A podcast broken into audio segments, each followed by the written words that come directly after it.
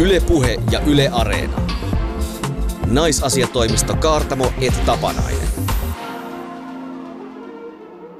Kynnärpää tervehdys Feministiradiosta, tai oikeastaan pitkän matkan heippa. Tänään me pidämme metrin turvaetäisyyden, eli Sauli Niinistön sanoin fyysistä etäisyyttä, mutta henkistä läheisyyttä sekä mikrofoniin, toisiimme että vieraaseemme. Ja vieraamme, Paula Risikko, oli peruspalveluministerinä, kun sikainfluenssa vuonna 2009 lähestyi Suomea. Millaista oli johtaa viruksen torjuntaa myrskyn silmässä ja mitä sikainfluenssa-pandemian opeista voidaan nyt hyödyntää? Puhumme myös siitä, mitä koronavirus tarkoittaa naisten kannalta. Kuka jää kotiin hoitamaan lapset vai jääkö kukaan? Eikä koti ole kaikille myöskään turvan tyyssiä. Iso feministi vastaa kysymykseen, onko Suomessa odotettavissa vauvabuumi kymmenen kuukauden kuluttua. No ei todellakaan. No tuskin. Niin Outi, kuten eduskunnassa on monta kertaa nyt tässä toisteltu, me eletään poikkeuksellista aikaa. Mm.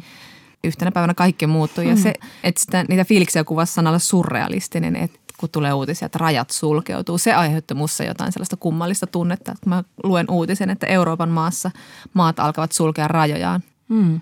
Että nyt tulee jonkinlainen pilvi päälle, jota, jota ei voi enää pysäyttää, puhaltaa pois. Et, et jotenkin semmoinen niin nopea havahtuminen siitä, että se, joka oli eilen vielä tosi tärkeää, vaikka joku kokous, on menettänyt täysin merkityksensä. Mm mulla oli sellainen olo, että me tehdään nyt niin kuin, niin jotenkin viimeisinä päivinä, ennen kuin, niin kuin epidemia alkaa vyöryä päälle, niin mm. että tehdään kaikkea niin kuin vikaa kertaa.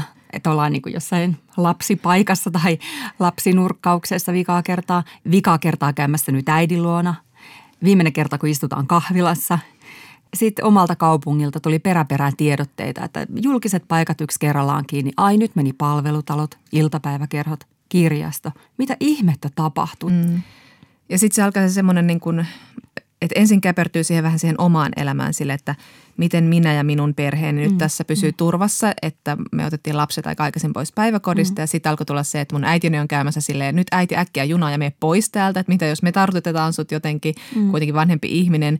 Ja sitten alkaa niin kuin havainnoida silleen, että miten, miten ystävät, ystävien perheet, sitten vaan niin kuin ihan naapurit, läheiset, että tapahtui semmoinen myös tosi nopea perspektiivin muutos, niin myös minä olen kävelevä vaaratekijä ja mun täytyy tajuta se, että mä en voi niin kuin lähteä tuonne, jos mulla on vaikka nuhaa ja onko mulla kurkkukipua, mitä tapahtuu. Joo. Tuo itsensä tarkkailu on nyt tosi vahvasti kyllä niin kuin koko ajan läsnä. Kyllä. Mä oon nyt ollut tässä aika neuroottinen. Ehkä tämä neuro on väärä sana tässä, että vaan tämä on niinku ihan oikeaa tarpeellista varovaisuutta, niin. jota, jota niinku kaikkien pitää niin, niin. harjoittaa. Niin, ehkä tämä on nyt tämmöinen sukupuoliasia, että, että jos on niin jotenkin varovainen tai, tai jotenkin niin kuin ajattelee aiheuttavansa omilla toimillaan jotain niin kuin vaivaa tai jotain tällaista, niin sitä niin kuin alkaa helposti kutsua itse joksikin neuroiluksi, vaikka kysymys on vaan niin kuin järkevyydestä itse asiassa. Ja niin kuin sanoin tuossa alussa tosta, että aika nopeasti tapahtui se perspektiivin muutos sille, että ei mm. voi katsoa, että olenko minä nyt turvassa, vaan sille, että miten me pidetään huolta toisistamme ja, ja se on ollut ihan niin kuin ainoa tai yksi ilahduttava asia tämän, tämän kaiken ahdistuksen ja pelon aikana, että on alkanut ilmentyä, ilmetä tällaista niin kuin ihmisten välistä solidaarisuutta mm. ja avunantoa. Tosi varhain heitettiin lappua postilaatikosta ja porraskäytävään, että voin käydä kaupassa ja Facebook-ryhmissä yritettiin tämmöistä niin kuin solidaarista henkeä mm. luoda ja, ja tarjota apua. Että se on ollut tosi hieno henki, semmoinen just semmoinen yhteinen Joo. vihollinen yhdistää. Joo, kyllä, niin kuin käsi pystyssä, että voinko auttaa. Joo paitsi tällainen niin kuin aktiivinen kansalaisuus, niin kyllä sit se ihmisten ilmoilta poissa pysyminen ja jatkuva käsien pesy on myös sitä rakkauden ja solidaarisuuden ja ystävyyden osoittamista muita tuntemattomia ihmis- ihmisiä kohtaan. Et, et jotenkin niin kuin liikuttaa sellainen, että me ollaan vähän kuin semmoinen Islannin hevoslauma, mm. jonka vahvimmat kääntää selän viimalle ja menee rinkiin ja heikommat on siellä keskellä suojassa, koska – tämä kaikkihan on tehty suojelakseen meidän heikoimpia. Mm. Suomi taantumassa, Eurooppa taantumassa, talouskuralla, tulevaisuus epävarma sen takia, että meidän heikoimmat pysyisivät turvassa. Tässä niin kuin on todellakin niin kuin näytetty, mistä niin kuin kana-arvonsa pissii. Kyllä. Ja sitten kun miettii siellä, että kun ei itse ole millään lailla siellä eturintamassa, vaan tietää, että miten niin kuin tuolla jossain sairaaloissa nyt tehdään täyttä päivää ja altistutaan ja, ja niin kuin se jotenkin niin – karmasivat. Itse voi sitten siellä kotona olla neljän seinän sisällä ja jännittää. Siinä niin kuin se, mitä voi tehdä oikeastaan. Mm. Tavallaan sitä niin kuin miettii vain, että miten, miten tämä yhteiskunta pysyy kasassa ja miten ne, jotka on oikeasti siellä eturintamassa, että miten ne jaksaa kun tämä on nyt vasta ollaan niin alussa tämän kaiken asian hoitamisessa. Niin, sellainen aika hauska tai hauska, hauska, mä en tiedä, onko mitä, mikä nykyään on hauska, niin. sellainen meemi kiertää, että, että tota, vaikka ihmiset on joutunut jättämään kotinsa Karjalassa ja, ja kuva siitä sitten alla, että joo, nämä joutuu jättämään kotinsa. Ehkä sä voit pysyä nyt muutama viikko sisällä, istua perseellä. Ja onhan tätä verrattu, eihän tämä nyt ole mitään verrattuna vaikka sotatilaan ja muuhun, mutta että tämä on pelottavaa. Se, se pitää ymmärtää.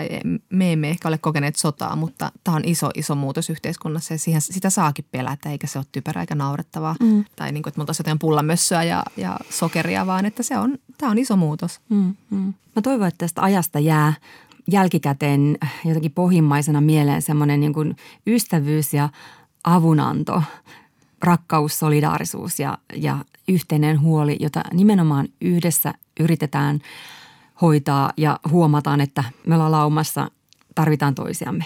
Niin ja jotenkin se, että se näkyy niin kuin, ollaan niin paljon puhuttu polarisaatiosta meidän yhteiskunnassa, mm-hmm. niin jotenkin, että se näkyy nyt tämmöisenä niin kuin yhdistävänä asiana – ja se on tietysti niin kuin eduskunta on näyttänyt siinä hyvää esimerkkiä ainakin toistaiseksi, että, ja kuten Sanna Marin sanoi täysistunnossa viikko sitten, että, että ainakin hänen näkemyksensä mukaan siellä salissa ei ole oppositiota ja hallituspuoleita, vaan siellä on Suomen asialla olevia kansanedustajia ja ihmisiä, että tässä kriisissä ollaan yhdessä. Ja se on minusta ihan tosi tärkeä viesti ja se pätee muuallekin kuin eduskuntaa, toivottavasti.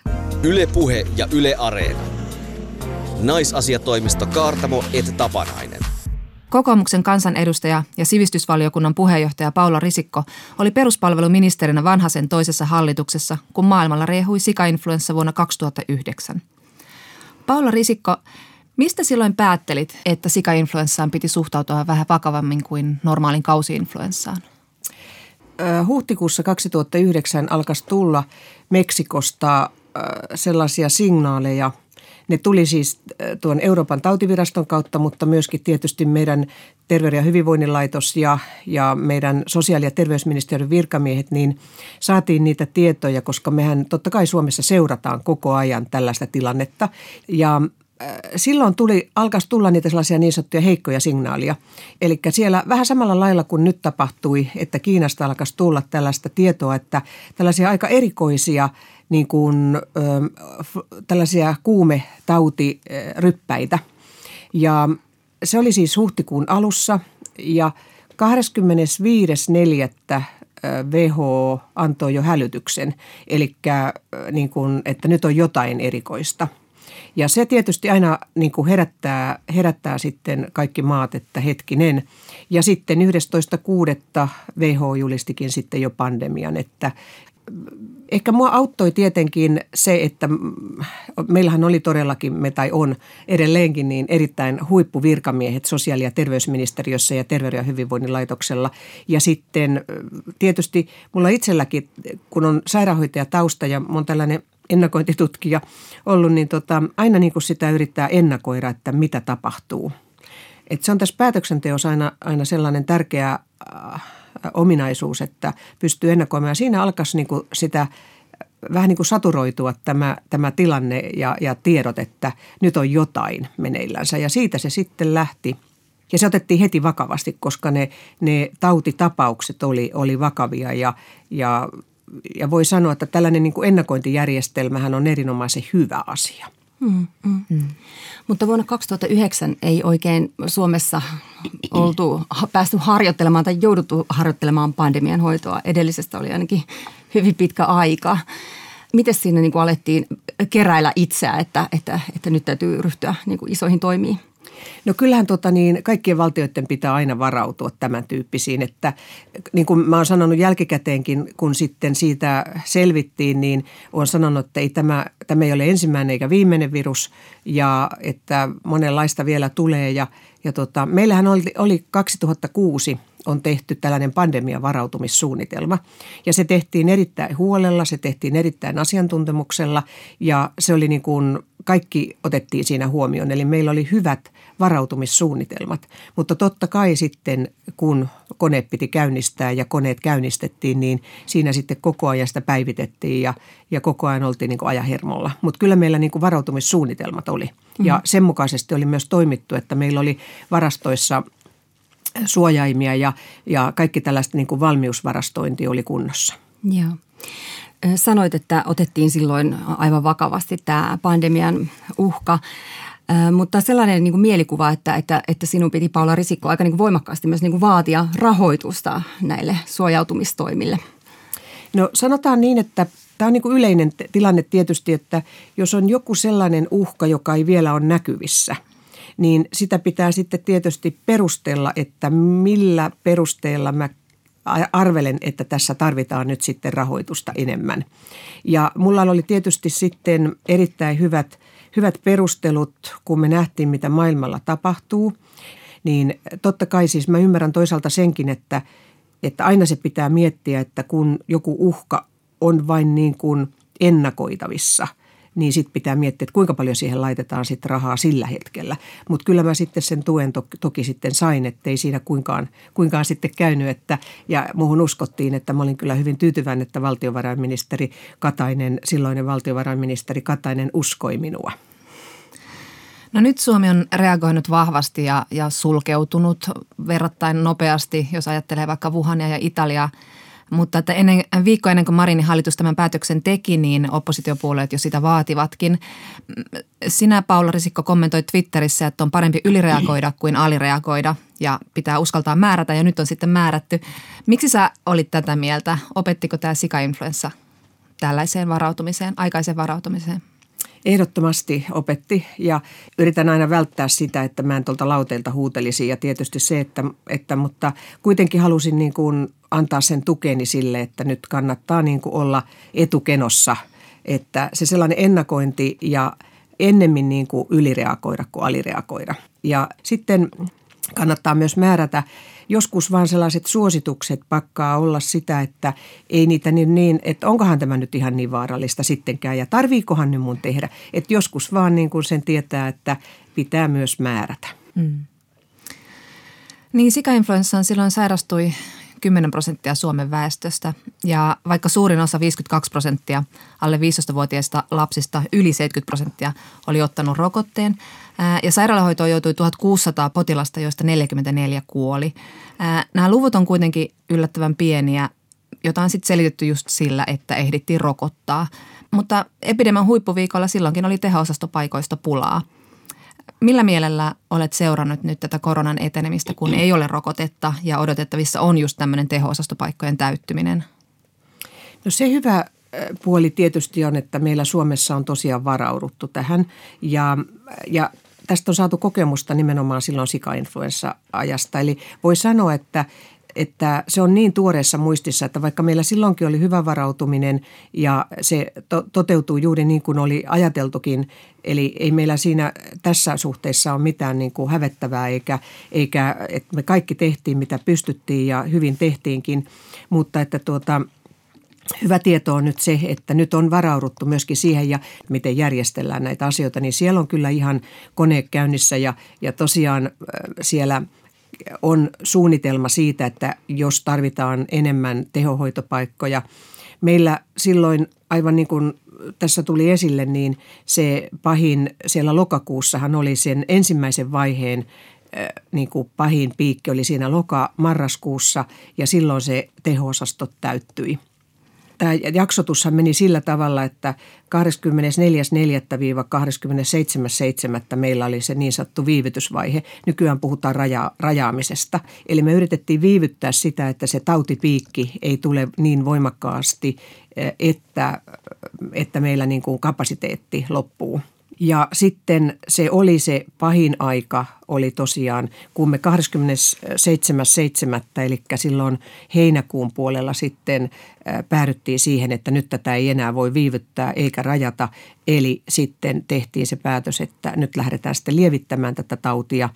Ja siinä sitten se loka-marraskuu oli se pahin aika – ja silloin täytyy sanoa, että kyllä meillä oli niin kuin terveydenhuollon niin kuin kaikki, kaikki käytössä. Ja silloin tietysti pitää siellä jokaisessa sairaanhoitopiirissä ja sairaalassa ja terveydenhuollon yksikössä sitten osata priorisoida sitä, että, että tällaiset niin kuin vähemmän ja jotka, on, jotka ei tarvitse niin heti apua, sellaiset sairaudet, että niitä sitten, ne sitten vähän joutuu odottamaan, mutta ne henkilöt, mutta se sellainen priorisointi ja tärkeysjärjestyksen asettaminen oli tietysti tosi tärkeä, mutta ei sekään ole vierasta suomalaisille terveydenhuollolle, että tällaisissa tilanteissa sitä kyetään kyllä tekemään ja ja täytyy kyllä hattua nostaa taas jälleen kerran meidän huippu, huippuammattilaisille.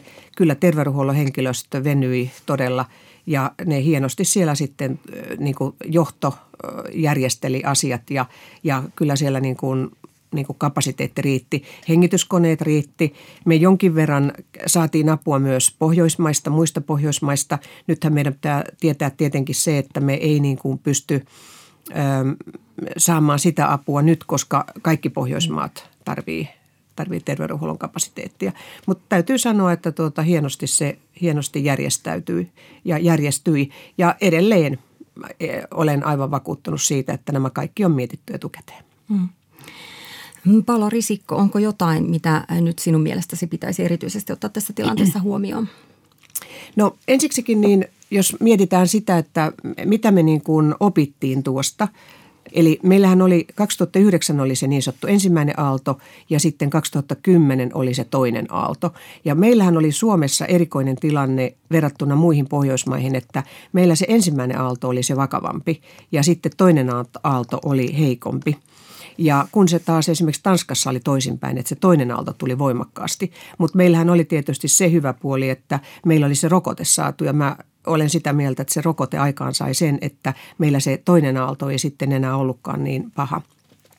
No mitä me sitten ollaan opittu siitä kaikkia äh, tämänkin jälkeen, niin, niin tota, nämä pandemiasuunnitelma on tietysti päivitetty. Se tuli tuossa 2013 tehtiin sitten on tehty päivityksiä. Me ollaan tehty lainsäädäntöön muutoksia tartuntatautilakiin ja lääke, lääkelakiin. Seurantajärjestelmät on kehittynyt koko Euroopan maassa sillä tavalla, että, että esimerkiksi Euroopan tautivirasto, joka jo silloin oli hyvä, niin on entistä parempi Meillä on rekisteröintiä kehitetty siitä, että, että mitä tapahtui silloin, mitä nyt pitää rekisteröidä.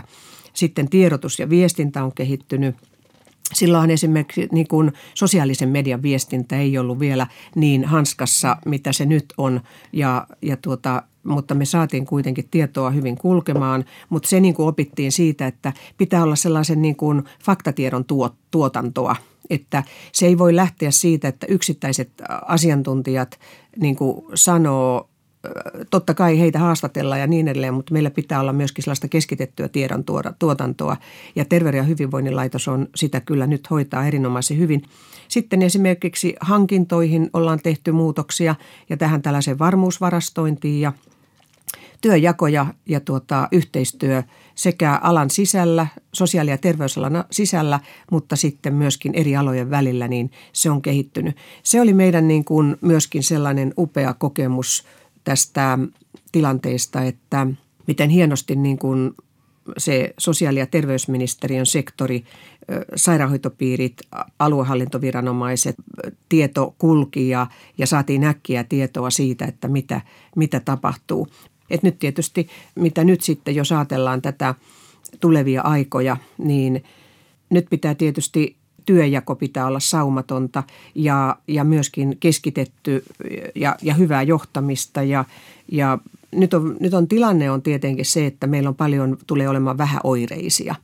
Ja pitää huomioida, että myös he niin kuin noteerataan – ja varsinkin kun testaamista vähennetään, niin, niin sitten tietysti nämä vähäoireiset pitää huomioida kuitenkin. Ja jos tuosta luvuista, mitä sillä, tuossa jo todettiin, niin meillähän oli tosiaan sen ensimmäisen aallon aikana se 8000 tällaista laboratoriovarmennettua. Mutta sehän oli paljon paljon enemmän sitten oikeasti, kuinka paljon sairastettiin. Niin sika-influenssa. Niin, sika-influenssassa. Että, ja tässä tulee niin kuin, tämän ero sika-influenssaan verrattuna on se, että tämä etenee nopeammin. Mm. Ja, ja se on niin kuin siinä otettava huomioon. Sitten tätä toiminnan arviointia pitää tehdä koko ajan. Eli nyt kun on tehty näitä valmiuslainsäädäntöä ja, ja, ja estetään ja rajoitetaan ihmisten liikkuvuutta myös lainsäädännön teitse. Ja siihen on nyt tällainen niin kuin kuukauden aikaikkuna, niin sen kuukauden jälkeen kyllä pitää tarkkaan sitten arvioida, että ettei ole niin, että lääke on vakavampi kuin tauti, koska pitää aina muistaa, että jokaisesta lääkkeestä, niin kuin tästä nyt puhun niin kuin lääkkeestä, että rajoittamiskeinot, niin siitä on myös haittavaikutuksia.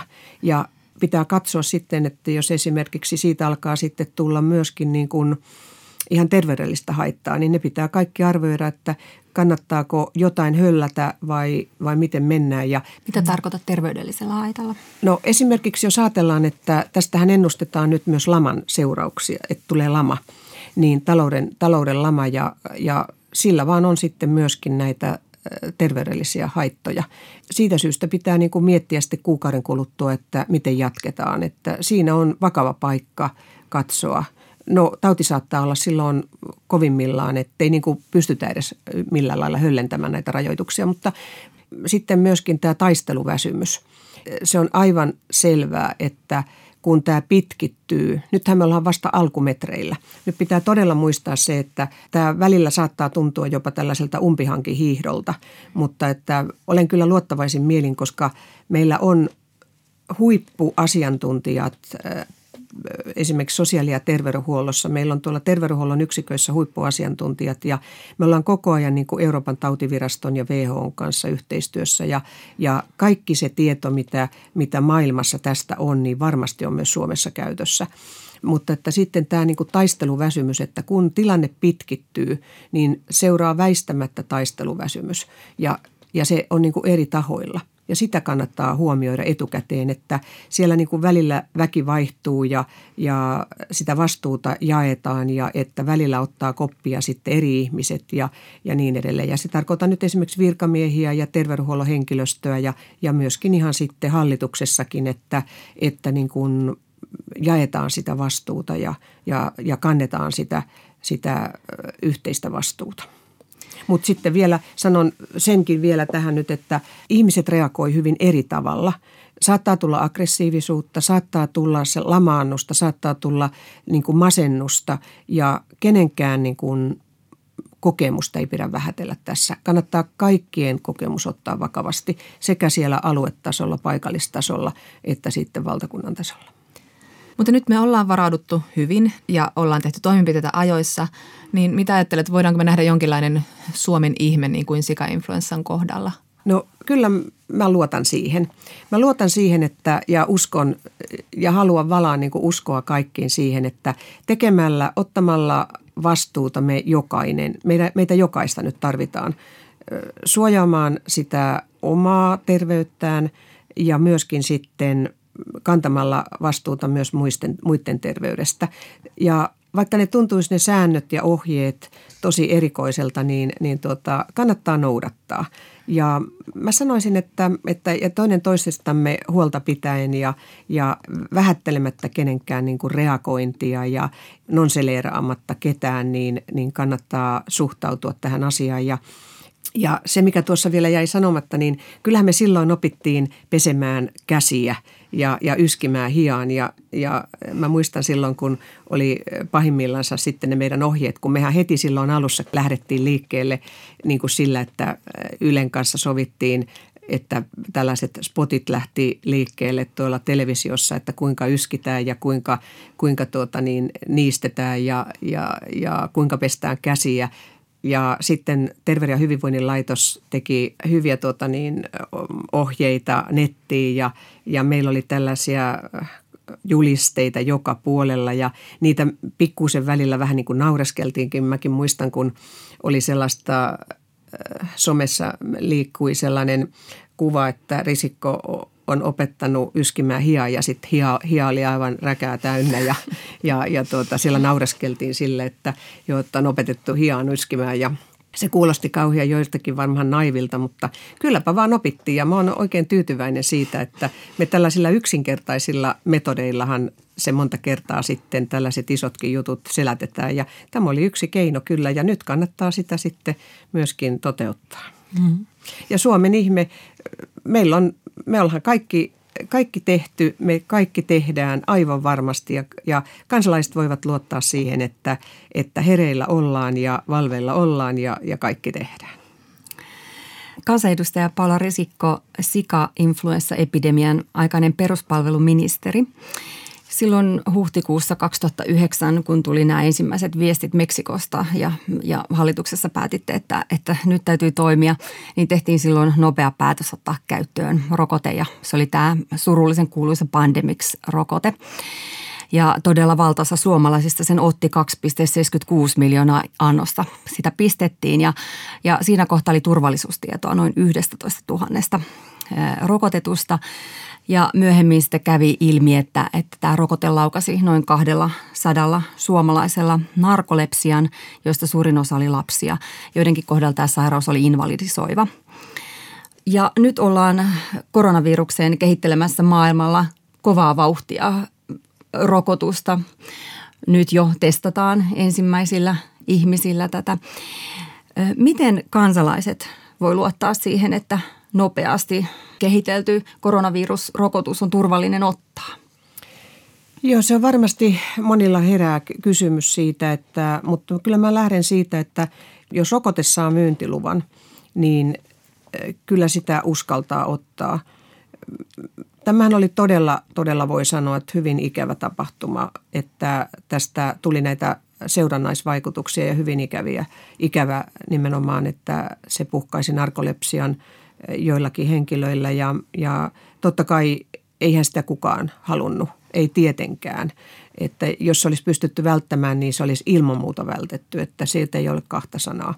Mutta että tietenkin meidän pitää voida luottaa siihen, että – että kun lääketehdas tuottaa rokotteen ja se saa vielä myyntiluvan monien arviointien jälkeen, niin meidän pitää sitten pystyä myös siihen luottamaan, että sitä voi ottaa käyttöön. Ja sama on nyt sitten tässä tulevassakin. Nythän on ennustettu, mitä nyt olen seurannut tätä keskustelua, niin on ennustettu, että tämän rokotteen kehittämisessä menee vielä kyllä aika kauan. Ja se on varmasti, yksi syy on se, että halutaan ihan varmistaa, että se varmasti tehoaa, koska se ei ole tietenkään mitään halpaa lystiä, niin totta kai se pitää olla sitten myös niin kuin vaikuttavaa. Ja tietenkin on opittu myös näistä aikaisemman pandemian tilanteesta, että niin halutaan olla aivan varmoja. Että se on niin kuin toisaalta lisännyt sitä, sitä testausta ja vakavuutta siihen varmasti, vaikka silloinkin se oli, oli hyvää. Mutta että kun kysytte, että, että uskaltaako ottaa, niin kyllä, kyllä uskaltaa. Että se on vaan niin kuin, tilanne on aivan totta, että me tarvitaan se rokote. Ja tämäkin sikainfluenssakin olisi levinnyt paljon paljon enemmän ja ne vauriot olisivat olleet pahemmat, jos ei meillä olisi ollut sitä rokotetta. Hmm. Me puhuttiin Outin kanssa tuossa ohjelman aluksi siitä, että miten tämä epidemia tai pandemia on nyt herättänyt tämmöistä ihmisten välistä solidaarisuutta ja, ja, tota, ja sitten tästä näkökulmasta, kun ollaan katsottu, niin myös oppositio ja hallitus on ollut aika – yhteisillä linjoilla tässä kaikessa, että on annettu tuki hallituksella. Ja mitä ajattelet, äh, muuttaako tämä jotenkin tämä tällaista niin kuin meidän omaa poliittista ilmapiiriä, tämä valtava uhka, mitä me eletään? Mä luulen näin, että, ja, ja oikeastaan voin sanoa kokemuksesta taas senkin, että silloin kun on todella, meillä on sellainen uhka, joka on meille kaikille yhteinen, ja me tiedämme, että, että tässä ei niin kuin – ei ole yhtä oikeaa ratkaisua ja, ja, ja se uhka on näkymätön ja vasta niin kuin tulossa, niin jokainen ymmärtää sen. Jokainen päätöksentekijä ja päättäjä ymmärtää sen, että tässä on puhallettava yhteen hiileen. Ja sen sellainen yhteinen uhka. Ja, ja kun se on kuitenkin myös tuntematon – osittain tuntematon. Ja myöskin ei ole vain yhtä ratkaisua, niin silloin pitää luottaa siihen, että me yhdessä tämä ratkaistaan ja mä luulen, että se sellainen niin kuin yhteisöllisyyden tunne. Ja, ja sitten onhan siinä myös semmoinen, että me tuolla puheissa aina puhutaan siitä, kuinka yhteisöllisyydellä ja yhteistyöllä pärjätään. Ja jos ei me nyt sitten itse kykenisi sitä tekemään, niin kyllähän me aika erikoisia tyyppejä oltaisiin. Että, että, tota niin, että kyllähän nämä aina niin kuin yhdistää tällaiset vakavat tilanteet niin päätöksentekijöitä kuin kansaa. kertaakin. Mm. Ja tämä on niin poikkeustilanne jälleen siihen meidän normaaliin turvalliseen. Suomi on yksi turvallisimmista maista, Suomi on yksi onnellisin kansa. Meillä on, meillä on, meillä on hyvä maine kaikesta ja me ollaan luotettava kumppani ja, ja, ja totta kai me halutaan sitä vaalia. Ja sitten se tulee kyllä sitä kautta, että me pystytään yhdessä ratkaisemaan tilanteet, joissa, joissa tarvitaan sitä yhteistyötä entistäkin enemmän. Sotatilat on ollut aikoinansa semmoisia. Me ei voi tietenkään tätä nyt verrata sen, sen tyyppiseen tilanteeseen, mutta että kuitenkin se sellainen, vain yhdessä me onnistumme. Hmm. Kaikki tietää sen. Niin. Hmm. Äh, mutta tämä nyt tota, solidaarisuus myös eduskunnassa hallituksen ja opposition välillä niin herättää myös kansalaisissa luottamusta äh, poliittisiin päätöksentekijöihin ja terveysviranomaisiin ja viranomaisiin. Ja nyt vaikuttaisi myös siltä, että vallan vahtikoira media antaisi, antaisi tota noin, niin päätöksentekijöille työrauhaa ja on tyytyväinen johtajiinsa. Onko tällä Paula Risikko merkitystä sen, sen pandemian hoidossa niin kuin sinun näkökulmastasi? No kyllä sillä on, ehdottomasti, koska nyt tarvitaan sitä sellaista työrauhaa kaikkien suhteen, koska tähän koskettaa meitä kaikkia. Vaikka me ollaan minkälaisessa ammatissa tällä hetkellä, jos nyt tuossa mainitsitte media ja, ja päätöksentekijät, kansanedustajat, virkamiehet, ö, sairaanhoitajat, lääkärit, omaishoitajat. Tämä koskettaa meitä ihan kaikkia. Ja kaikilla on niin kuin oma tehtävänsä tässä. Ja kun kaikki ymmärtää sen, että kun meillä on tällainen niin kuin todella tuntematon uhka, me emme vielä tiedä, mitä tulee tapahtumaan. Me ei kukaan tiedä. Ja siitä syystä pitää niin kuin ottaa maltilla ja antaa antaa aikaa tehdä sille, niille päätö, niitä päätöksiäkin ja perehtyä näihin asioihin. Että kaikkien pitää nyt myöskin opetella tätä asiaa, että mitä samanaikaisesti kun tätä tehdään, niin pitää myös koko ajan sitä tieto, valtavaa tietomäärää käsitellä, että mitä tämä oikein tarkoittaa. Ja sitten kyllä tämä niin kuin kannattaa pysyä rauhallisena, että sellaisissa tilanteissa, jolloin – ei me oikeastaan voi edistää mitenkään muuten muuta kuin mennä päivää kerralla, niin silloin kannattaa pysyä rauhallisena ja pää kylmänä ja sydän lämpimänä, että, että tota, työrauha. Ja mun mielestä on, tämä on mennyt hyvin. Totta kai sitten niiden vaikutusten arviointihan tässä on nyt edessä, että mitä tämä kaikki tarkoittaa oikeasti. Nythän me ollaan niin kuin sellaisessa vielä tilanteessa, jossa se päivän niin kuin sellainen akuutti hoito on se. Mutta kyllähän tässä sitten alkaa jo hiljalleen tulla ne vaikutukset näkyviin ja silloin varmasti sitten niiden vaikutusten, niiden haittavaikutusten niin kuin minimointi, se alkaa olla sitten myöskin tässä lähellä nyt, että niihin on pakko ruveta niin kuin miettimään ratkaisuja. Ja siellä varmaan sitä keskustelua sitten tuleekin, mutta en mä pidä sitä pahana, koska silloin pitääkin keskustella, että, että vaikka meillä on tällainen yhteinen uhka ja me ollaan yhtä mieltä siitä, miten tämä hoidetaan, mutta miten ne haittavaikutukset hoidetaan, niin siinä varmasti tulee niitä erilaisia äänenpainoja ja saa tullakin, koska silloin on katsottava kolikon kaikki viisi puolta ja mietittävä, että mikä se paras ratkaisu on sitten hoitaa ne haittavaikutukset. Joka lääkkeellä – on ja jokaisella ratkaisulla on myös haittavaikutuksia. Mm. Kansanedustaja Paula Risikko, olet taustaltasi tosiaan sairaanhoitaja. Millä mielellä sä nyt katsot tätä sairaanhoitohenkilökunnan, tämähän kaatuu heidän, heidän varansa, tämä kriisin hoitaminen, niin heidän taisteluaan? No kyllä mä niin kuin voi sanoa, että mä olen heidän mukanaan kyllä ajatuksissa, että todella paljon, että kun satun nyt tietämään sen sekä sairaanhoitajan että opettajan näkökulmasta, mutta sitten myöskin niin kuin päätöksentekijän näkökulmasta, että, että kyllä he siellä tiukoilla ovat. Ja myös he, heillä on tieto siitä, että tätä, nyt ollaan vasta alkumetreillä. Mutta sitten taas mä tiedän, että heidät on koulutettu siihen, että tähän tehtävään. Ja silloin kun ihminen on saanut koulutuksen tehtävään, niin hän on vahvoilla siinä. Ja meidän terveydenhuoltohenkilöstö on huippuosaavaa ja myöskin empaattista, huippuammattitaitoista. He osaa suhteuttaa näitä tilanteita ja myöskin sitten keskittyä työhönsä mm. ja hoitaa sen asian niin kuin pitääkin. Mm-hmm. Myös tämänhetkinen sosiaali- ja terveysministeri Aino-Kaisa Pekonen on sairaanhoitaja taustaltaan. Tuleekohan sellaista tilannetta, että te molemmat vedätte tota noin niin, hanskat käteen ja lähdette kentälle?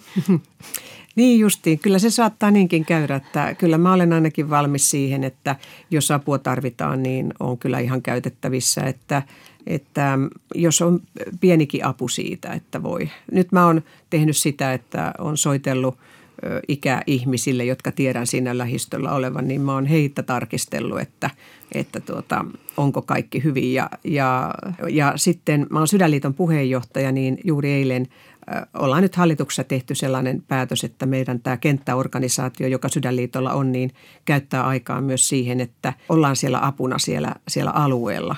Että on annettu puhelinaikoja ja sitten myöskin sellaista niin kuin etsivää työtä tehdään, että autetaan niitä, jotka tarvitsevat eniten sitä apua ja jotka ei välttämättä itse sitten kykene ottamaan yhteyttä. Kansanedustaja ja sivistysvaliokunnan puheenjohtaja Paula Risikko, Palataan vielä vuoteen 2009 ja siihen myrskyn silmään, kun olit peruspalveluministeri ja johdit tätä sikainfluenssan vastaista taistelua. Miltä sinusta silloin tuntui? Pelottiko sinua? Uskotko, että tämä kaikki saadaan hoidettua hyvin? Ja uskotko sä, että nyt tämä kaikki saadaan hoidettua hyvin? Kun mietin sitä 2009, niin, niin se oli todella hyvin poikkeuksellinen tilanne, mitä ministerin tehtäviin tulee. Ja kyllä ensiksikin tietysti pitää muistaa, että mulla oli täysin luottamus siihen, että tämä kyllä hoituu.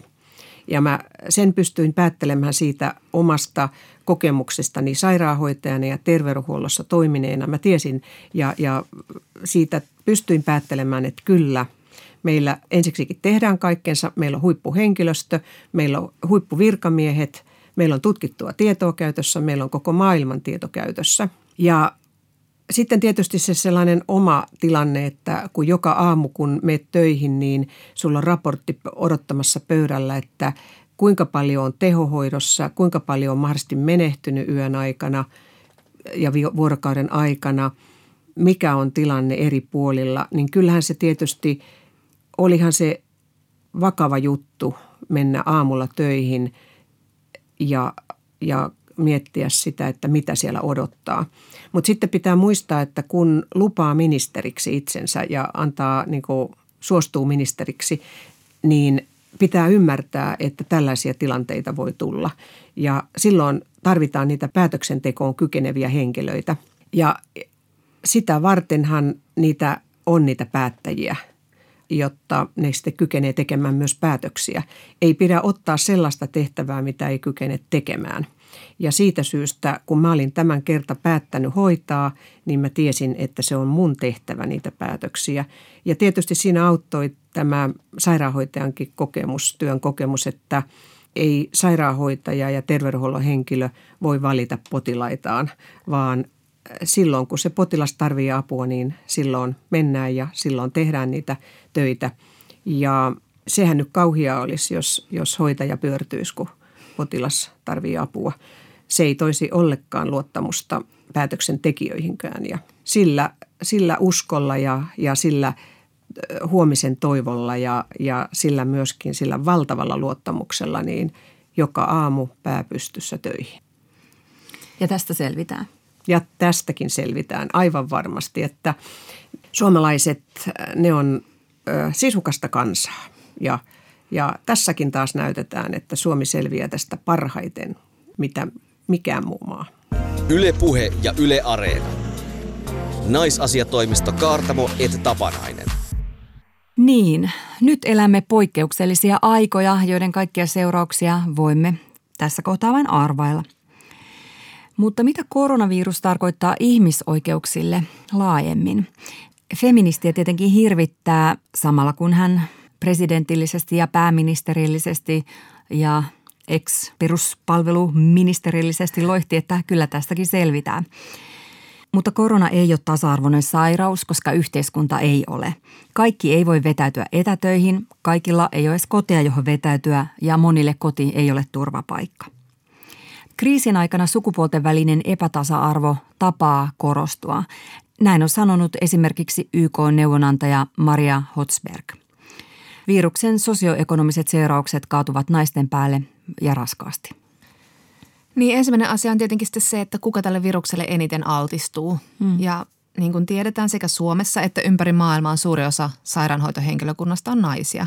Ja maailmalla se on joidenkin arvioiden mukaan noin 70 prosenttia, mutta koska Suomessa nämä meidän alat on sukupuolittuneita, niin se on vielä isompi. Eli reilusti yli 80 prosenttia terveyden ja hyvinvointialan ammattilaisista on naisia. Ja suurin osa sitten tosiaan sairaanhoitaja. Ja BBC mukaan esimerkiksi Kiinan hubeissa 90 prosenttia sairaanhoitajista oli naisia. Ja sitten tämä sairaanhoitajan työ on sitten sellaista, että se altistaa enemmän kuin esimerkiksi lääkäreiden työ, hmm. koska he on paljon intiimimmin kosketuksissa potilaiden kanssa, he tekevät verikokeita, ottavat näytteitä ja niin poispäin. Ja tämä on siis näkynyt näissä luvuissa. Esimerkiksi niin maailman terveysjärjestö WHOn mukaan 2000-luvun alun SARS oli juuri tällainen, että silloin sairastuneita oli puolet ja puolet, mutta että suuri osa näistä sairastuneista naisista oli töissä terveyden ja hyvinvoinnin alalla. Mm. Ja sitten tietenkin naiset altistuu muissakin ammateissa kuin, kuin tota, sairaanhoitajina tai sairaanhoidossa – kun tota, ihmiset on nyt rynnännyt hankkimaan sitä vessapaperia omiksi ja perheen tarpeiksi ja, ja tota noin niin, vähän koko kaupunginkin, mm. niin siellä kassallahan on yleensä rahastamassa nainen, ainakin toistaiseksi ilman hengityssuojaimia, korkeintaan hanskat kädessä kun mä kävin hordaamassa tavaraa, niin kassa sanoi, että just joku mies oli siis aivastanut hänen päälleen. Että vaikka niin kun ihmiset pystyy tekemään itse ratkaisuja, mihin aikaan he sinne menee, niin ne myyjät joutuu kohtamaan asiakkaita ihan tasaisena virtana, terveitä ja sairaita. Koska on ihan selvä, että vaikka sanotaan, että kipeänä ei voi mennä kauppaan, niin jotkut menee riskillä tai, tai sairaudestaan tietämättä. Ja todella nämä kauppojen myyjät on, on enimmäkseen naisia, siis peräti 80 prosenttia – ja ravitsemusalalla tietenkin myös naisten osuus on iso, jopa 70 prosenttia. Ja samoin sitten opettajista iso osa on naisia. Ja vaikka lasten rooli viruksen levittäjänä on vielä epäselvä, niin kyllä se semmoinen isojen äh, ihmisten kokoontuminen ja varsinkin lähikontakti, niin kuin koulussa on, niin se johtaa altistumiseen. Ja vaikka enimmäkseen koulut on suljettu, niin tietenkin vielä niin kuin kriittisten työntekijäryhmien lapset niissä käy. Ja varsinkin kun koulut ja päiväkodit suljetaan, niin se on useimmiten naiset, jotka jäävät kotiin pitämään huolta lapsista, koska Suomessa edelleen monilla miesvaltaisilla aloilla on miehen vaikea jäädä kotiin. Mm. Ja nyt on siis satoja miljoonia lapsia jäänyt kotiin kymmenissä eri maissa ja heidän takia monen naisen on jäätävä kotiin. Jotkut jopa menettävät työpaikkansa sen takia tai joutuvat irtisanoutumaan, koska ei ole mitään mahdollisuutta jatkaa töissä. Niin. Ja koska naisen rooli on edelleen siellä perheessä korostunut, niin nainen altistuu ihan siellä perhepiirissäkin enemmän. Niin, elämme erikoisia aikoja. Ei tiedetä, miten nyt kotityötkin jakaantuu, mutta useimmitenhan se hoivaa ja naisen rooli on myös sitten sen niin kuin sairaan lapsen hoitaminen. Että siihen se varmaan niin kuin perustuu se ajatus siitä, että, että naiset on siellä niin kuin kotona heikommassa turvassa vai mitä? Kyllä, ja samoin tietenkin vanhustenhoito, joka on naisten kontolla. Mm. Ja tämä näkyy siis kaikissa epidemioissa ja pandemioissa, tämä niin kuin naisten hoiva suhteessa omaan sairastumiseen. Esimerkiksi Afrikassa 1976-2014 Ebola-tartunnoista, siis joka on tämä niin kuin nopea kuumetauti, johon, jossa kuolleisuus on, on tosi kova, niin tapahtui tämä sama asia. Ja, ja silloin niin kuin aika äärimmäisellä äärimmäisellä tavalla niin kuin tämä perinteinen perheenhoivaajan rooli näkyi. Eli, eli nämä naiset valmisteli kuoleiden läheistensä ruumiit hautausta varten, mikä tietenkin sitten altisti sille Ebolalle. Jopa niin, että, että Ebolalle altistuttiin enemmän kotioloissa kuin sairaaloissa ja, ja, ja tota, näkyy sitten näissä luvuissa, että kuka sai eniten tartuntoja. No naiset. Joo ja tämä naisten altistuminen taudeille ei koske vain niin kuin kulkutauteja. Mm, mm. Et otetaan esimerkiksi tuberkuloosi. Juuri ilmestyneessä Caroline Criado Peresin kirjassa Näkymättömät naiset kerrotaan, kuinka tuberkuloosia pidetään miesten tautina, jota naisilta harvoin edes seulotaan, vaikka itse asiassa tämä tuberkuloosi tappaa maailmanlaajuisesti enemmän naisia kuin mikään muu tartuntatauti. Niin ja, siis edelleen. Niin edelleen, ja, ja tuberkuloosiin kuolee vuosittain enemmän naisia kuin kaikkiin esimerkiksi synnytyksiin liittyviin kuolemansyihin yhteensä. Ja tämä johtuu siitä, että naisten eri taudeille altistumisesta ei kerätä tarpeeksi dataa, vaikka he sairastuvat useimmin juuri tämän sosiaalisen roolinsa takia, esimerkiksi hoivaamisen. Hmm. Ja sitten tämän tuberkuloosin kohdalla syynä on tämä, että kehittyvissä maissa naiset laittaa perheille ruokaa tämmöisissä huonosti tuuletetuissa huoneissa polttamalla biomassaa, siis vaikka lantaa, ja he siis altistuvat näille savukaasuille, jonka seurauksena on sitten keuhkokuumetta, keuhkosyöpää ja vaikka mitä. Ja sen takia sitten näillä miljoonilla miljoonilla naisilla on heikentynyt immuunijärjestelmä, eivätkä he sitten pysty myös taistelemaan tauteja vastaan yhtä hyvin. Että tavallaan tätä niin kuin naisen sosiaalisen roolin ymmärtäminen olisi tosi niin kuin merkittävässä mm. ratkaisevassa roolissa, kun ajatellaan näitä sairauksia ja tauteja ja altistumista. Niin, ja sitten tavallaan sit myös kun niillä on se hoivaaja rooli, ja jos ne itse sairastuu, pahimmassa tapauksessa menehtyy, niin kuka sitten hoitaa sen jälkeen lapset? Niin. Mutta sitten on nämä nyt, jos puhutaan koronaviruksesta, niin, niin sen epäsuorat seuraukset, jotka huolestuttaa mua tosi paljon. Että mietityttää nyt, mitä sosiaalisia ongelmia seuraa, kun nyt koulut ja osittain myös päiväkodit mm, yhteiskuntamme selkäranka, kuten opetusministeri Li Andersson sanoi tuossa hallituksen tiedotustilaisuudessa, kun, kun ne on sulkenut ovensa. Koska nämä on sellaisia niin instituutioita, jotka on Suomessa tasanneet tosi hienosti eriarvoisuutta ja varhaiskasvatus on nimenomaan lapsen oikeus. Monelle se koulussa tai päiväkodissa syöty ateria on ainoa täyspainoinen ateria päivän aikana, eikä siellä kotona välttämättä ole yhtä aikuista pitämässä huolta vaikka läksyjen tekemisestä tai siitä etäkoulusta. Ja niin kuin, mulla on niin sellainen pelko, että niin kuin monet lapset on jätetty kotiin nyt myös niin kuin yksin.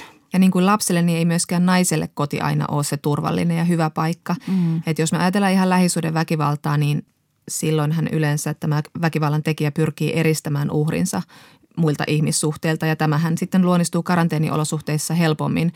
Ja ihmisen uhrin haavoittuvuus kasvaa, kun hän ei voi lähteä vaikka töihin välillä tai hänellä ihmiskontakteja, joiden, jotka voisivat auttaa häntä siinä tilanteessa. Tai, tai, tai koulussa turvassa tai niin. päiväkodissa turvassa. Tämä koronavirushan lähti liikkeelle Kiinasta ja, ja sitten niin kuin Kiinan perusteella osataan jo jonkin verran niin kuin tarkemmin kerätty datan avulla kertoa, että, että miten koronavirus tai tämä epidemia, pandemia vaikutti siellä naisiin ja, ja mitä me voidaan sitten myös odottaa muualla maailmassa.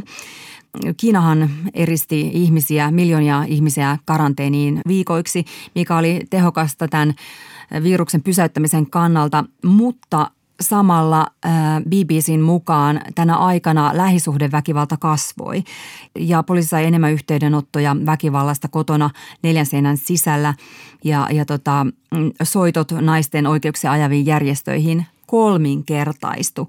Ja sitten myös sellaista niin kritiikkiä tuli siellä poliiseille, ettei, ettei se ottanut näitä perheväkivaltatapauksia vakavasti. Oli sitten ilmeisesti jotain muutakin tärkeämpää siinä – niin ja totta kai tämä kriisi vaatii kaikkien viranomaisten mm. toimia ja se on näkynyt sitten myös niin kuin siinä, että miten naiset saa apua sairaaloista muihin kuin vaikka koronavirukseen, just vaikka lähisuhdeväkivallan hoitoon, kun kaikkien voimat menee näiden tartunnan saaneiden hoitamiseen. Niin, niin.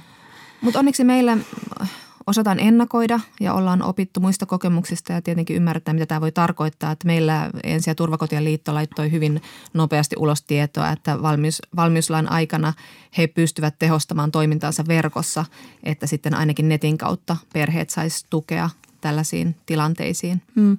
Mua huolestuttaa myös se, että Suomessa myydään viinaa nyt todella niin kuin, kuin, kuin ennen juhannusta Kyllä. Ja, ja joulua, että, että, että niin kuin mitä, mitä siitä seuraa. Virossahan on lopetettu alkoholin myynti kello kymmenen jälkeen, koska siellä ymmärretään nyt ainakin se, että lähisuhdeväkivalta ja alkoholi liittyy yhteen, mutta Suomessa nyt tietenkään ei, ei myydä alkoholia niinkään myöhään. Mm.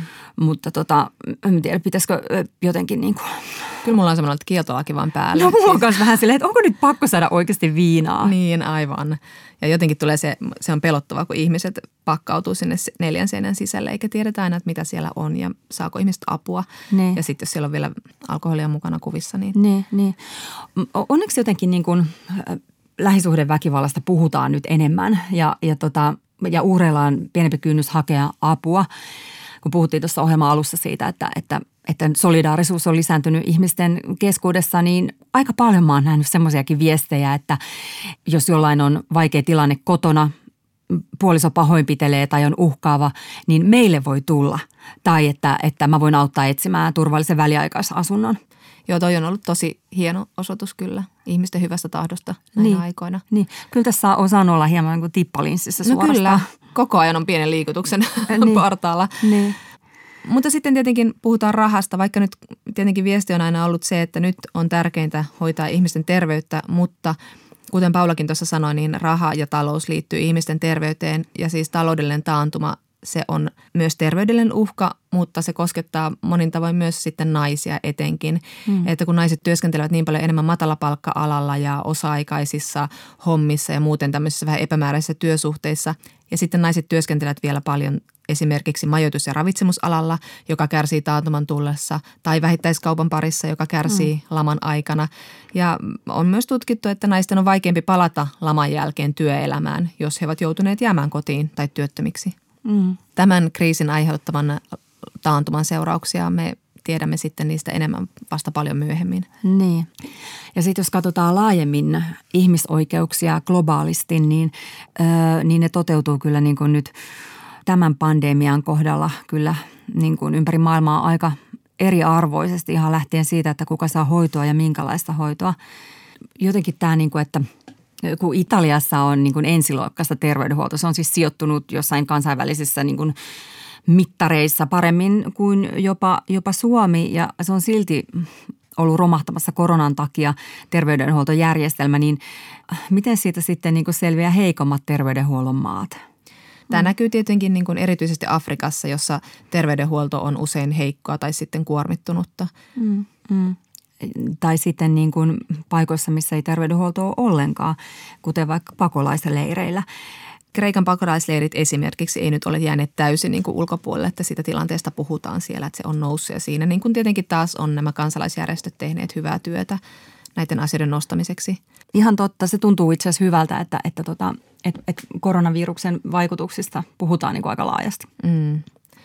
Mutta ylipäätään kyllä tässä niin koronavastaisessa taistelussa niin pitää pitää huolta siitä, että ihmisoikeuksia ei tallota samalla, vaikka tietenkin tämmöiset valmiuslait rajoittaa ihmisten toimintaa ja tietyllä tavalla niin kuin sitä meidän itsemääräämisoikeutta myös. Niin tietenkin, että, että niin kuin hetki sitten ajateltiin, että, että Kiina on niin erilainen yhteiskunta, että siellä voidaan sulkea kaikkia ja eristää ihmiset ja Italiassakaan ei saa kulkea kadulla, niin kyllähän me ollaan nyt Suomessakin otettu näitä, näitä tota poikkeuslakeja käyttöön. Se tarkoittaa myös Suomessa sitä, että kansalaisten perusoikeuksia ja vapauksia rajoitetaan ja, ja niin kuin täytyy vaan pitää huolta, että me käyttäydytään niin kuin ihmisiksi näissä niin kuin rajoissa – ja sitten kun Kiina on kehuttu paljon siitä, että miten he ovat niin kuin hoitaneet tätä pandemiaa ja ottaneet sen vakavasti ja käyttäneet tosi kovia mm. toimia, niin se on kuitenkin tapahtunut myös ihmisoikeuksien kustannalla paljon vakavammin kuin mistä me nyt tuossa puhuttiin, että, että siellä on kuitenkin ollut siis ihan tämmöistä perussensuuria, mm, syrjintää mm, ja ihan mielivaltaisia säilöönottoja, mm. miten siellä on yritetty niin kuin torjua tätä virusta ihan lähtien näistä lääkäreistä, jotka ekana yrittivät varoittaa tästä viruksesta, emmekä me edes tiedä kaikkea, mitä siellä on tapahtunut. Mm, mm, mm. Et otetaan valmiuslakeja käyttöön, rajoitetaan ihmisten liikkumista, mutta pidetään huolti, huole kuitenkin siitä, että semmoiset ihan niin kuin perusoikeudet jotenkin säilyisi, että ei tulisi tämmöistä niin kuin rankaisemisen pelkoa tai, tai sellaista, niin kuin, että menettäisiin tavallaan se meidän koko tämä solidaarinen yhteiskunta, mitä meillä on mm. rakennettu tämän pandemian takia. Mm. Me ollaan puhuttu tässä ohjelmassa siitä, että, että miten tota noin niin – asioiden naisvaikutuksia ja naiserityisyyttä usein tutkitaan vähän, lähdetään vaikka G-pisteestä ja naisen aggressiivisuudesta liikkeelle, niin eipä ole myöskään näitä epidemioiden sukupuolivaikutuksiakaan kauheasti tutkittu. Jo New York Timesissa oli haastateltu tutkija Julia Smithia. Hän sanoi juuri tätä, että näitä sukupuolivaikutuksia ei olla seurattu pandemioiden aikana tai epidemioiden aikana ollenkaan. Mm. Ja, ja kun sitä tietoa todellakin tarvitaan, että me osataan varautua. Ja tämä korona ei suinkaan tule olemaan viimeinen pandemia, joten kaikki tieto tarvitaan, että me voidaan niin kuin varautua paremmin pitämään huolta heikommassa asemassa olevista. Pitämään huolta siitä, että nämä vaikutukset eivät olisi niin sukupuolittuneita, lähtien mm. ihan siitä vaikka kuka hoivaa ja ketä. Niin, eli nämä niin kuin tämän koronaviruksen vaikutuksetkaan, niin vaikka ne niin kuin tuntuu, että, että niin kuin se liittyy nyt enemmän niin kuin tässä kohtaa ikään, mm. niin ne sosiaaliset ja taloudelliset vaikutukset on kyllä tosi sukupuolittuneita ja, ja siihen on ihan hyvä pysähtyä. Että jos nyt on vähän semmoista niin kuin valpasta kansalaisaktivismia liikkeellä, niin voihan sitä niin kuin vähän katsoa sitä niin kuin kanssakulkija siitäkin näkökulmasta, että onko sillä niin kuin nyt vaikka kotona kaikki ihan hyvin ja tarjota apua. Ylepuhe ja Yle Areena. Naisasiatoimisto Kaartamo et Tapanainen. Ja nyt hengityssuojainta höllemmälle seuraa ohjelman viimeinen osuus, eli Hädässä feministi auttakoon. Kysymyksiä voi lähettää osoitteeseen naisasiatoimisto.yle.fi. Maarit kysyy. Hyvät naisasiatoimiston naiset. Olen miettinyt viime aikoina paljon seksiä, mutta harrastanut sitä vähän, koska kaikki ovat aina kotona ja puolison naamak tympii. Silti panettaa koko ajan ja yritän varastaa itselleni hetkiä harrastaa sooloseksiä, vaikka suihkussa. Onko kukaan miettinyt seksuaalisuutta lohdun kautta? Olen lohduttanut itseni masturboimalla ennenkin, jopa silloin kun isäni kuoli. No niin, tämä on todellakin ajankohtainen kysymys. Kiitos siitä. Vastaamme siihen kotikonttorilta käsin. Molemmin käsin. On aivan normaalia, että mikä tahansa kriisi aiheuttaa itselohdutuksen tarpeen ja tähänhän ovat tarttuneet myös jotkut aikuisviidesivustot, jotka ovat tarjonneet maksullisia sisältöjään veloituksetta vaikeille epidemia-alueille. Mutta jos kysyttäisiin nyt kuitenkin asiantuntijalta, eli feministisen salaseuramme seksuaaliterapeutilta Elina Tanskaselta – hän sanoo, että seksuaalisesta mielihyvästä nauttiminen ja seksuaalisuuden toteuttaminen, kuten nyt vaikka itsetyydytyksen muodossa, on yksi tapa rauhoittaa itseä ja säädellä omia tunteita. Ja tämä on ihan yleistä sukupuoleen katsomatta. On totta, että tästä ei niin paljon puhuta. Yleensä lähdetään siitä oletuksesta, että seksuaalisuuteen liittyvät tunnelmat liikkuvat jossain akselilla rento, riemukas, rietas – Eräs salaseuramme jäsen on huomannut, että sooloseksistä oli apua myös silloin, kun työpaikalta sai kenkää. Se tuotti hänelle hallinnan tunnetta ja toki myös hyvää ajanvietettä, kun sellaista tarvittiin. Niin, kyllä. Seksin käyttötarkoitus voi olla ihan vain rentoutus, niin kuin toinenkin nimettömänä pysyttelevä runkkurinkimme ja sen muotoilee. Toinen monisyisempi teema, jota kysyjä sivuaa, on itsetyydytys, suhteessaolo ja vähäinen seksi kumppanin kanssa. Elina sanookin, että hän lähtee siitä tutkittuun näyttöönkin pohjautuvasta lähtökohdasta, että seksuaalisuutta voi toteuttaa ja olla toteuttamatta suhteessakin hyvin monilla tavoin. On näyttää esimerkiksi siitä, että itsetyydytys voi boostata seksiä kumppanin kanssa. Tanskanen kiinnittää kuitenkin huomiota tässä kysyjän ilmaisuun puolison naama tympii – mikä tietenkin näissä poikkeusoloissa on myös ymmärrettävää, mutta mikäli suhde tuntuu omilla mittareilla huononevan huolestuttavissa määrin, tilanteeseen kannattaa toki jollain tavalla reagoida. Naisasiatoimistoon on kantautunut sellaisiakin viestejä, että koronakaranteenin aikana saatettaisiin alulle kaikkien aikojen vauva ennätys ja Mm, tämä ajatus herättää monissa myös ärtymystä sen takia, että ei kenenkään perhesuunnittelu ole niin leväperäistä, että, että ollaan tylsistyneitä ja nusaistaan pulla uuniin. Ja monet merkit esimerkiksi sosiaalisessa mediassa viittaa enemmänkin siihen, että edes saisi sen sijaan eropiikki vähän niin kuin lomakausien jälkeen. Mutta katsotaan, miten tämä etenee. Ehkä se yhteinen vihollinen yhdistää myös siellä pienemmissä yksiköissä, kuten perheessä. Mm. Ja kuten Elina Tanskanen sanoi, niin siitä parisuhteen seksittömyydestä tai sooloseksin lisääntymisen määrästä ei voi tehdä mitään parisuhden johtopäätöksiä välttämättä. Että sooloseksin tiheytymä on nyt varsinkin lapsiperheessä sitä ainoaa odotettua omaa aikaa. Näin. Ja ensi viikolla, sillä se ensi viikko tulee sieltä kyllä rakkaat kuulijat, me puhutaan valheenpaljasta ja Johanna Vehkon kanssa siitä, miten meistä tuli pandemian alla niin nopeasti oman elämämme virologeja. Miten pitää huoli siitä, ettei itse ala levittää väärää tietoa.